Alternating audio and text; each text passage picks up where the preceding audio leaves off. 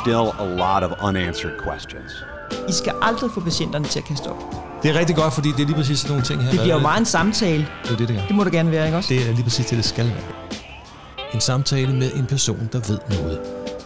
Ambulancetjenesten rækker ud og kræver svar. Svar fra dem, der ved noget om de patienter, vi har i ambulancen. Det her er IMS Profil.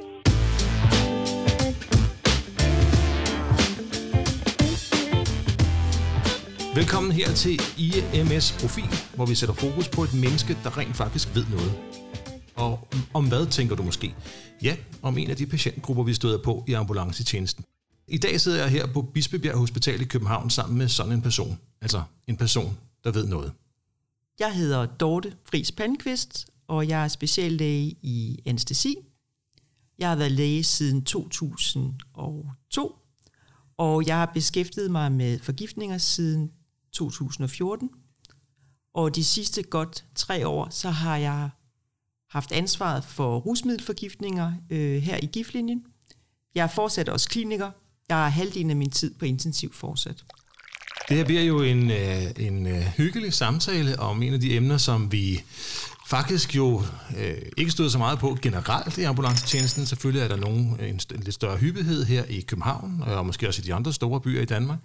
Øh, men da langt størstedelen af ambulancetjenesten den jo dækker provinsbyer og øh, lidt ud på landet og sådan noget, så er det jo ikke noget, vi kommer så meget i kontakt med, nemlig forgiftninger og herunder også rusmiddelforgiftninger.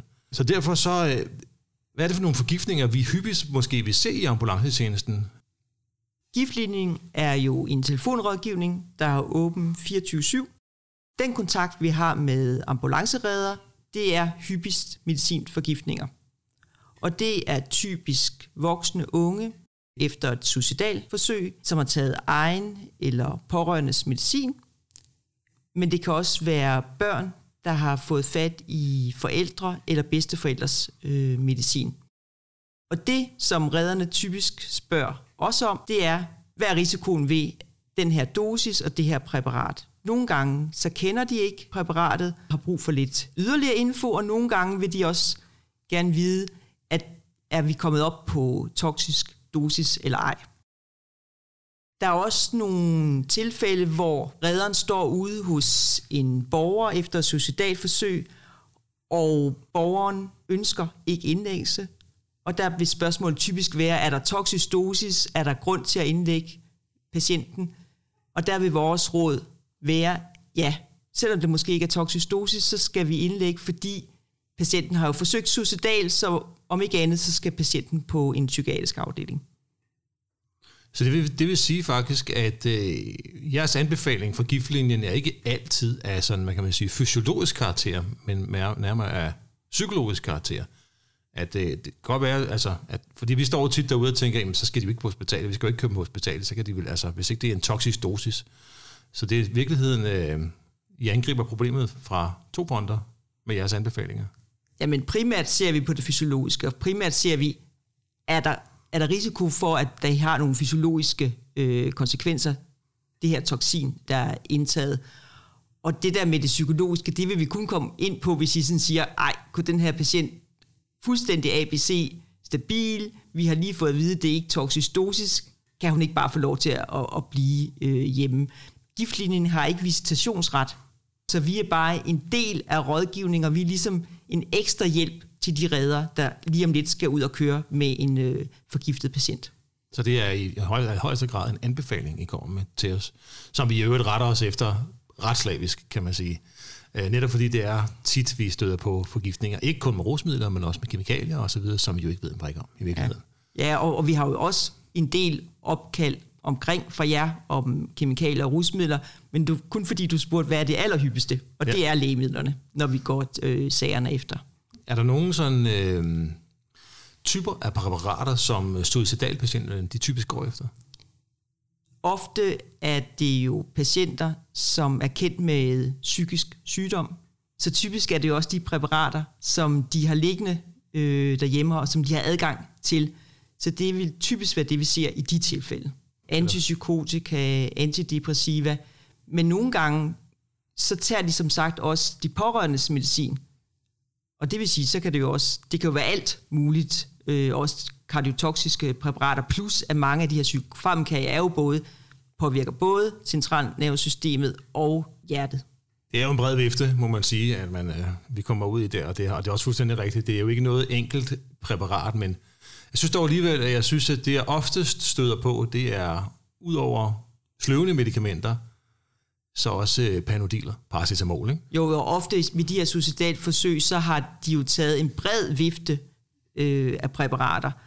Og der mener jeg, at vi er en rigtig god hjælp her i giftlinjen, både vores sygeplejersker og vores læger, til ligesom at få et overblik, dels til jer, men måske i endnu højere grad til den læge, der så modtager øh, patienten inde på hospitalet. Hvor bange skal vi være for benzodiazepiner? Det er svært at svare på sådan lige umiddelbart, og det er fordi, at det er ren benzodiazepin, så er der jo en antidot flumazenil. Den kan man jo så give, og så se måske, at patienten vågner op og kan beskytte sin luftvej igen. Men nogle gange er det jo en blandingsforgiftning, som vi lige var inde på. Og der kan det faktisk nogle gange være en fordel, at patienten har taget benzodiazepin, fordi at nogle af de her psykofarmaka også påvirker CNS medførende, at der er en øget kramperisiko øh, hos patienten. Og det vil sige, at patienten har faktisk beskyttet sig selv mod kramper ved at tage benzodiazepinet øh, uh, samtidig. Og det er selvfølgelig ikke noget, de har gjort bevidst. De har jo bare taget det, der var i, i skuffen, og hvad de havde adgang til. Og der anbefaler vi aldrig nogensinde, at man giver flumazenil i, i sådan en blandingsforgiftning, hvor der er risiko for kramper. Fordi så risikerer du, at du får et nyt problem, nemlig at patienten kramper på vej ind. Og det var rigtig godt, du afklarede det, fordi altså, sige, flumazenil er jo taget ud af paramedicinernes øh, repertoire, fordi vi stort set aldrig bruger det. Og vi har jo altid fået at vide, at I skal passe på med psykofarmaka blandet sammen med benzodiazepiner. Og vi har aldrig rigtig, altså jeg har aldrig sådan helt været sikker på, hvorfor. Men det er så derfor. Det er det. Og ja. det, det samme gælder faktisk øh, omkring nogle af rusmidlerne, de centralt stimulerende, som øh, også medfører en øget kramperisiko. Okay, okay. Ja, det giver rigtig, rigtig god mening. Når nu vi støder på de her øh, formodet forgiftede patienter her, så har vi jo altid øh, det for øje, at det kan være alt muligt andet også. Altså i min optik i hvert fald, så støder vi jo jævnligt på forgiftede patienter, hvor deres forgiftningssymptomer, de mimer andre ting. Så hvad er det for nogle differentialdiagnoser, som vi skal være opmærksom på? Som vi lige var inde på, så giver mange øh, lægemidler CNS-påvirkning. Og den CNS-påvirkning kan jo også skyldes andre ting, som du ved. Det kan skyldes en apleksi, en interkranel blødning, en sepsis kan jo også medføre bevidsthedspåvirkning. Og for at komme tilbage til kramperne, så kunne det jo også skyldes, at patienten har en epilepsi. Så øh, på vej ind, så må I jo observere patienten, og så må I øh, hvad hedder det, behandle de symptomer, øh, der må opstå øh, undervejs. Hvis I på nogen måde har mulighed for at få en god anamnese fra de pårørende, eller fra bostedet, eller hvor I nu henter patienten, så er det en kæmpe hjælp, både for os som giftlinje, når vi skal lave en risikovurdering, men også for jer selv på vejen ind, og for den behandlende læge, som modtager øh, patienten. Hvis vi ser for symptomer for hjertekredsløb, så øh, kan patienterne jo vise sig med brystsmerter på grund af arteriosklerose. De kan have et regelret AMI, som I kender rigtig godt, tænker jeg. Men centralstimulerende rusmidler kan også give brystsmerter. Så derfor kan det nogle gange være svært at differentiere, er det så det ene eller det andet. Og der vil alder og anden komorbiditet måske tale til den ene eller den anden øh, side. Endelig er der også omkring vejrtrækningsbesvær. Skyldes det, at patienten øh, har inhaleret en irriteret luftart eller gas, eller skyldes det blot, at der er en forværing i den allerede eksisterende kold eller astma? Og nogle gange, det ved du også, så øh, fejler patienten jo også to ting. Og det kan godt være, at det er en forgiftning, men det skubber så til den komorbiditet, som patienten øh, har i, i forvejen. Hvis vi ser på en patient, der har nogle hjertekredsløbsmæssige symptomer, så kan det være brystsmerter, som jo kan opstå ved folk, der har arteriosklerose, øh, har et regelret AMI, som I kender, men centralt stimulerende rusmidler kan også gå ind og give iskemi af hjertet, og der vil man så nogle gange se på, dels er der noget anamnese med kendt rusmiddelindtag, men man vil også se på alderen, fordi et ungt menneske vil jo ofte ikke få et AMI på øh, arteriosklerotisk baggrund. Hvis du så har en øh, patient med lavt blodtryk, så ser I det ofte, hvis I er ude og hente en sepsis øh, patient, en sepsis chokeret patient, men det kan jo også skyldes, at du har indtaget store eller mindre mængder kardiotoksiske lægemidler. Så den der anamnese, den er øh, jo super central for, hvilken beslutning vi i virkeligheden tager, uanset hvad. Øh, og så er lige, jo, det er den selvfølgelig, men, men vi i ambulancen er jo nødt til at forholde os til symptomerne først og fremmest.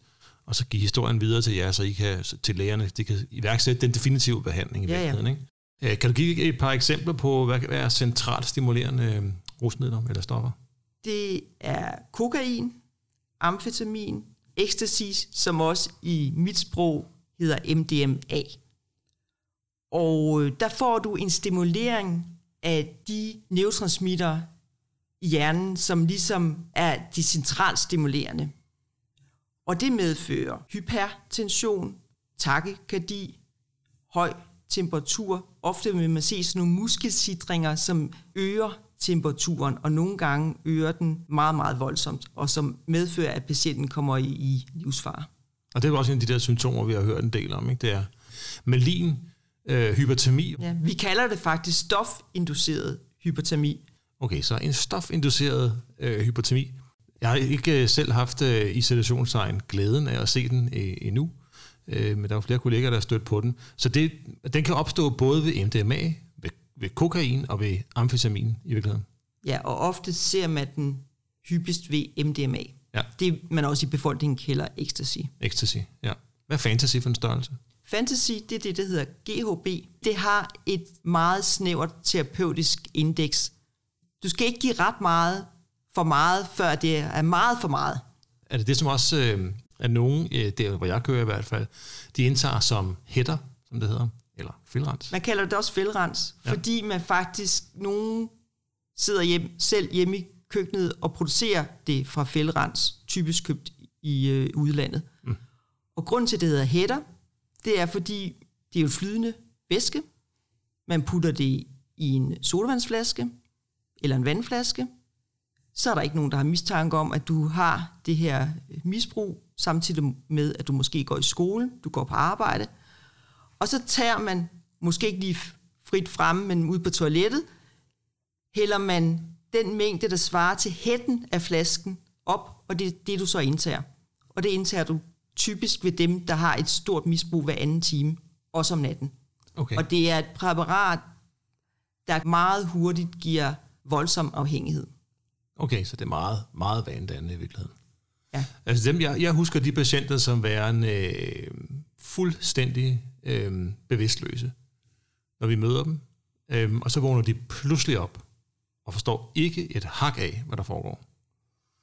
Er det et billede, du kan genkende på... Øh, Jamen, det er det. Ja. Og det er fordi specielt nye brugere har svært ved at vide, hvor meget de kan tåle. Fordi, som jeg sagde, det har det her snævre terapeutiske indeks. Og de kommer simpelthen til at tage for meget. Det er jo ikke derfor, at folk tager det. det hvis du tager det i små mængder, så giver det eufori. Du tør nogle flere ting.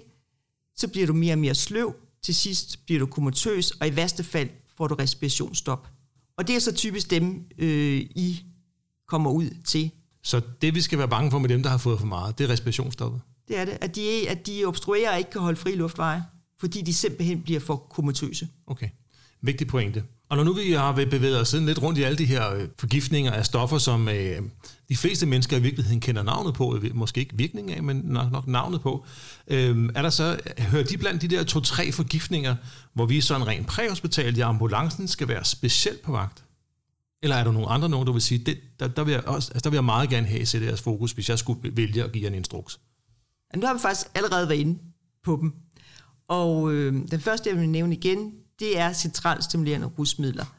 Og I laver jo, tænker jeg, en ABCDE gennemgang, ligesom jeg også gør, når jeg modtager en, en patient i akutmodtagelsen. Og der kommer temperaturen jo langt ned i rækken. Men det gør den ikke, hvis i ved, at patienten har taget centralt stimulerende rusmiddel. Så der skal man simpelthen holde øje med temperaturen på vej ind.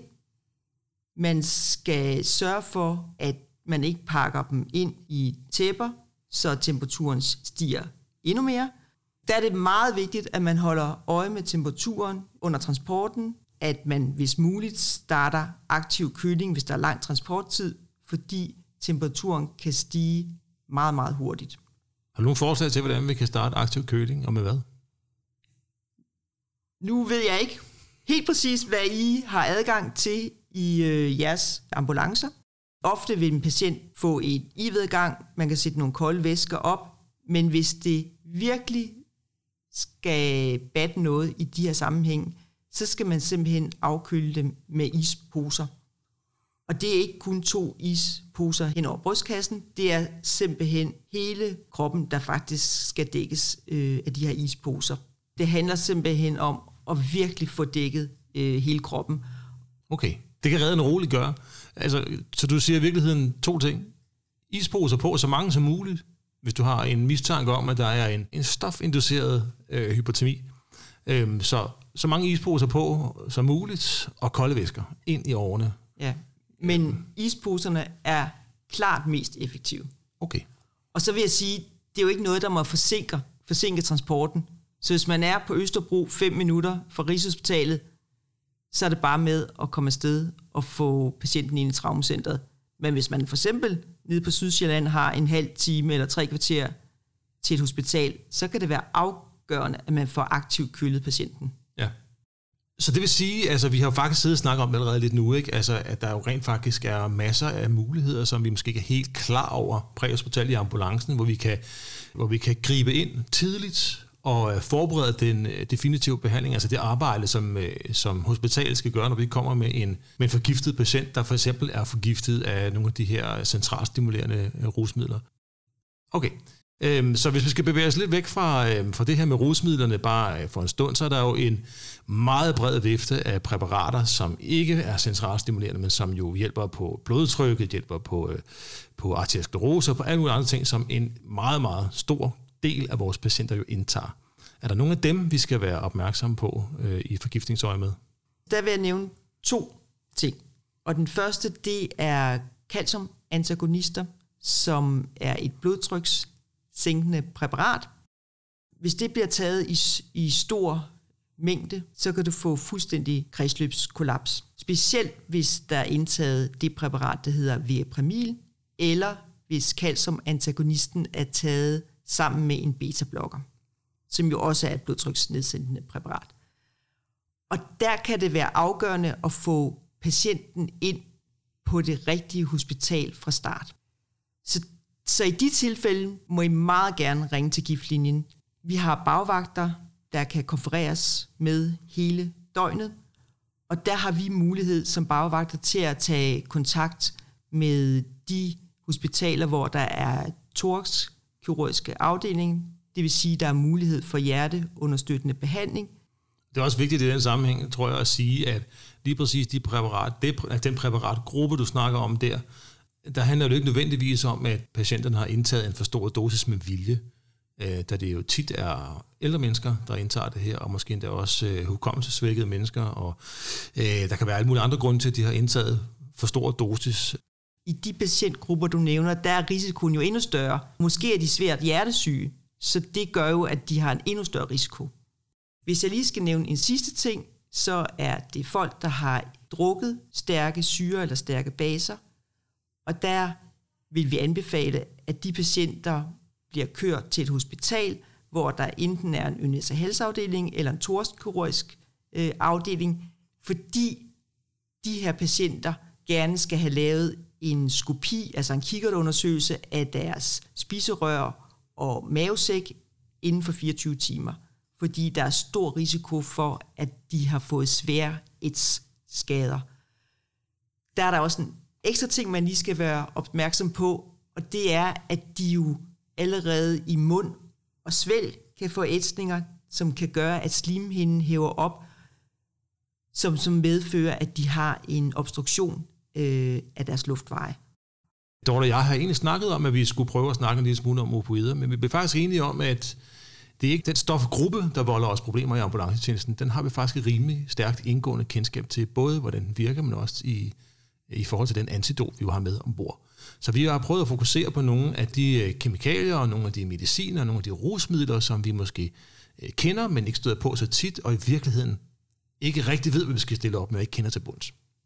Når vi kommer ind med, med, øh, med patienterne, der er forgiftet, øh, hvad kunne du så godt tænke dig som modtagende læge at vide? Hvad er det vigtigste for dig at vide?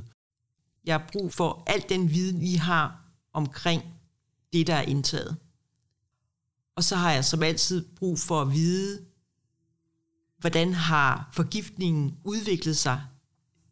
Jeg vil stadig gerne have en ABCDE gennemgang, når du kommer med patienten. Jeg plejer faktisk at sige, når jeg er ude og undervise for eksempel yngre læger, at de skal gøre, som de plejer. Modtage en patient via en ABCDE gennemgang, men så med fokus på lidt ekstra, end de plejer. Temperaturen betyder lidt mere omkring forgiftninger. Pupilforhold betyder lidt mere omkring forgiftninger. Er det varm eller tør hud, øh, patienten har, betyder noget. Og så en rigtig god anamnese. Få spurgt øh, de pårørende, når I kommer hjemmet. Hvad ligger der af blisterpakninger? Hvad ligger der af kemikalier i form af emballage osv., og så tag det med ind. Så god en anamnese som muligt. Og det må så også være med hensyn til, at vi skal også se at komme ud af røret, hvis vi har en forgiftet patient, der er dårlig. Så, så, så mange informationer som muligt, men med fokus på, og primær fokus på patientens ved vel selvfølgelig. Det er ja. klart.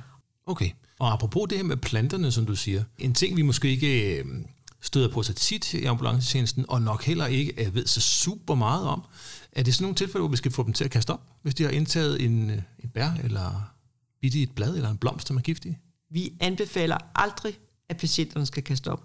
Er det rigtigt? Fordi der er risiko for aspiration, og så har du et nyt problem. Så du udfører en procedure, som kan medføre aspiration, og i mange tilfælde får du intet ud af det. Så det, vi anbefaler, det er, at man giver aktiv kul. Det aktive kul gør, det er, at det binder sig til toksinet, og med toksin, det mener jeg så lægemidlet, svampen, bæret, kemikaliet. Og det forhindrer så i, at toksinet bliver absorberet. Så I skal aldrig få patienterne til at kaste op. Så aktivt kul, det jeg hørte dig sige, det er, at det, det så du gerne lå fast i ambulancerne. Det er et svært spørgsmål for mig. Ja. For jeg kan se fordelen ved det, at så bliver det givet noget før, men jeg kan også se, at det så vil forsinke transporttiden. Det vil sige, en kritisk syg patient på grund af forgiftning kommer for sent ind på et hospital. Hvad mindre det bliver givet undervejs? Det kan vi diskutere. så hurtig transport og eventuelt aktiv kul. Hvis du nu forestiller dig, at øh, vi under hensyn tagen til, at vi skal hurtigt til sted, for det er altså stor fokus i ambulancetjenesten, det er det her med, skal vi blive og behandle, eller skal vi læse og køre? Altså load and go eller stay and play. I skal behandle patienten og ikke jeres kompetencer. Er der nogen af de her antidoter, øh, andre ting, vi måske kan smide ind i ambulancen, som kan hjælpe dit arbejde som den modtagende læge i den anden ende af en forgiftning? Med hensyn til flumacinil, som vi har været lidt inde på, så vil jeg som udgangspunkt kun anbefale, at man bruger det i ambulancen ved rene benzodiazepin-forgiftninger. Fordi ved blandingsforgiftningerne er det nogle gange en beskyttende effekt, fordi det nedsætter kramperisikoen. Nogle gange ved nogle af de kardiotoksiske lægemidler kan du se bradykardi, nogle gange også svær bradykardi, og der vil det være en god idé at give noget atropin øh, på vej ind, måske vejledt øh, af os på vejen. I kan jo også ringe, I behøver jo ikke kun ringe, når I er hjemme, I vil jo også kunne ringe på vej ind til hospitalet, hvis der er en udvikling i patientens øh, tilstand. I forhold til rusmidlerne, de centralstimulerende, som har de her muskelsitringer, vil det være en god idé at give benzodiazepin, samtidig med, at man aktivt kølede. Nogle af de her patienter er også voldsomt agiteret og kan være svære at håndtere på vej ind, og der vil man også dæmpe det ved at give benzodiazepin. Det er den symptomatiske behandling, vi anbefaler at, at, at give. Fordi Så. det er jo ligesom en overstimulering, de her centralt stimulerende øh, rusmidler giver. Så du så i virkeligheden gerne, at vi i højere grad tænkte benzodiazepiner ind i centralstimulerende øh, rusmiddelsforgiftninger. Ja, og så er det svært for mig at vurdere, hvor god en uddannelse har man som redder. Vi har jo en god, stærk, øh, teoretisk, farmakologisk viden om de stoffer, vi giver. Og skulle der ske det, at der kommer en respirationsstof som, øh, som resultat af brugen af benzodiazepiner, så kan vi også håndtere det. Så, så det du siger er i virkeligheden noget, der kan anspore os til måske at, at gribe nogen og ringe til MK og sige, at vi har den her patient her, måske lidt oftere, end vi har gjort før. Så tænk det ind lidt bredere, end vi har gjort før, for at hjælpe de her patienter. Ja, og specielt, hvis de er hyperterme, for ligesom at få brudt den her onde øh, cirkel. Specielt hvis de er hyperterme. Okay. Nogle forgiftninger, som vi faktisk jo også støder på øh, med jævne mellemrum, mest i forbindelse med ildebrand, øh, det er jo de her øh, udslip af giftige luftarter. Jeg vil råde jer til altid at ringe til giftlinjen i de tilfælde. Der vil altid være en arbejdsmediciner, som er eksperten inden for det her område, der vi kunne, som sygeplejersker vil kunne rådgive jer som med, og som også vil kunne ringe øh, tilbage til jer. Vi er også gode til at have kontakten til kemisk beredskab. Og endelig så er der jo nogle gasarter, hvor der er risiko for en sekundær eksponering. Og med det mener jeg, at I som redningspersonale kan blive forgiftet ved at gå ind i den her gas. Som et eksempel, der kan der nævnes svovlbrinte. Svovlbrinte, det udvikles under anaerob nedbrydning af organisk materiale. Det vil sige, hvis der sker en nedbrydning, hvor der ikke er ilt til stede. Og det sker for eksempel i kloakker, eller gyldetanke. Hvis der er en høj koncentration, så bare ved få indåndinger, så bliver du faktisk bevidstløs. Og det gælder også ved andre gasarter, for eksempel industrien, på en arbejdsplads osv., så det er en rigtig god idé at ringe til os, inden man ligesom træder ind i rummet. Ja. Så ring på vej derud og find ud af, at det her, hvad, hvad er risikoen ved det her? Også i erkendelse af, at vi faktisk jo ikke rigtig ved særlig meget om Øh, de forgiftninger, der kan opstå, eller de problemer, der kan opstå ved udslip af giftige gas. Vi ved ikke en brik om det her. Ring til giftlinjen, så rådgiver og vejleder de os. Det er det bedste råd, du kan give. Ja. Også fordi det er jo noget, der heldigvis sker sjældent, så det er jo heller ikke noget, I kan opnå en super god erfaring indenfor. Nej, nej, præcis. Det er, jo, det er jo selvfølgelig også en del af det, ikke? De kemiske forgiftninger er selvfølgelig, altså i min optik i hvert fald meget bredt spektret. Ikke? Det er jo ikke nødvendigvis kun det her med giftige udslip. Naturen har jo også en masse at byde på de kendte der som bjørneklo, og som man kan blive brændt af, og guldregn, som også er giftigt, ikke? Og Fingerbøl, lille konvaler. Der er, simp- der er jo nemlig en, altså der findes faktisk en hjemmeside, der er dedikeret til det her, og der er jo en liste, der er på altså 150 forskellige blomster, som er fuldstændig normale i den danske natur, som er sindssygt giftige. Ja. Og fordi der er så mange planter, ja. der er mit råd igen, der skal I altid ringe til giftlinjen. Ja. Fordi i kan jo ikke gå og huske på de her tusind forskellige planter. Hvor meget var det nu, at man måtte tage af den her plante i forhold til den anden plante, og var det nu to røde bær, der var giftige, eller var det mere? Mm.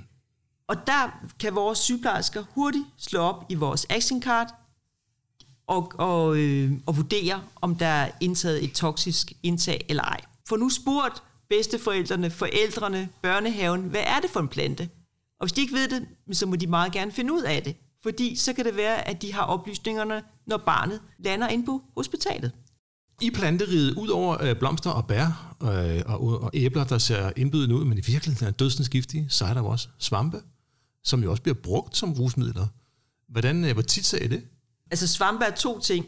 Dels er der dem, som typisk unge mennesker tager øh, som rusmiddel, den der hedder spids nøgen hat, noget andet, det er svampesæsonen, som jo er om efteråret. Dem får vi mange opkald på. Ja. Og det er børn, der skal prøve smage, eller under leg har spist svampe, eller det er folk, der har forvekslet svampe, når de har været på øh, svampejagt.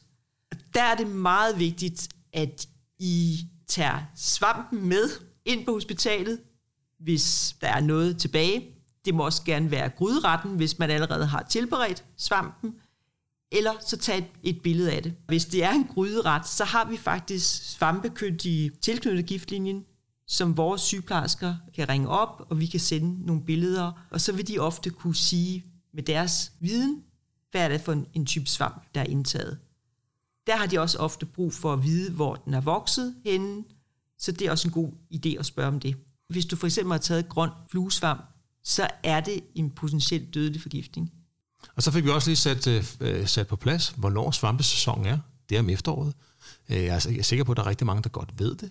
Men øh, nu er der i hvert fald ikke nogen tvivl om, hvornår vi skal være særlig opmærksom på, at det kan være en af grundene til, at en patient pludselig får et udfald af en art, øh, som ikke kan forklares på andre måder. Så vi skal huske at spørge ind til det, når vi tager ud til en patient, som øh, omstændighederne kan være lidt underlige eller svære at forklare. Det er en god idé. Giftlinjen har jo meget mere at tilbyde, og at det i virkeligheden er min hjælpehjerne, når det handler om, øh, om forgiftninger, som jeg øh, burde tænke ind oftere.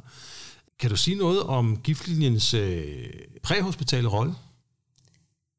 Jeg synes, at de sygeplejersker, der, som tager telefonen, når du ringer til giftlinjen, er rigtig gode til at lave en risikovurdering, når, de får, når du giver dem en grundig anamnese. Ellers kommer vi ikke med så mange konkrete råd til den videre behandling af forgiftningspatienten til en redder, der ringer ind. Og det skyldes tre ting.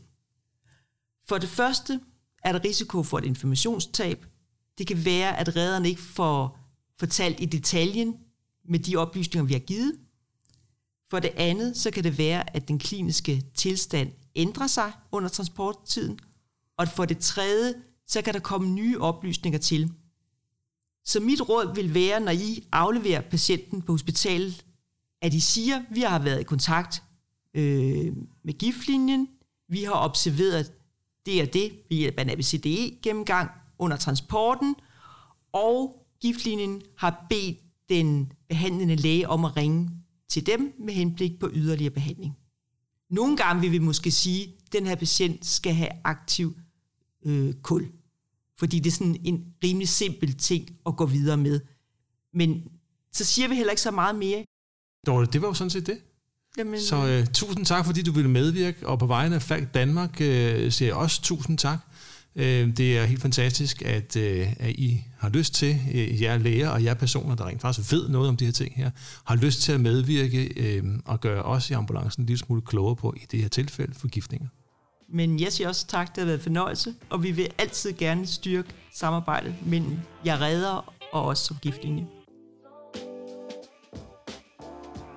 Dette afsnit af IMS Profil er lavet i samarbejde med Falk Danmark, fordi vi ikke ved alt, og fordi vi vil vide mere.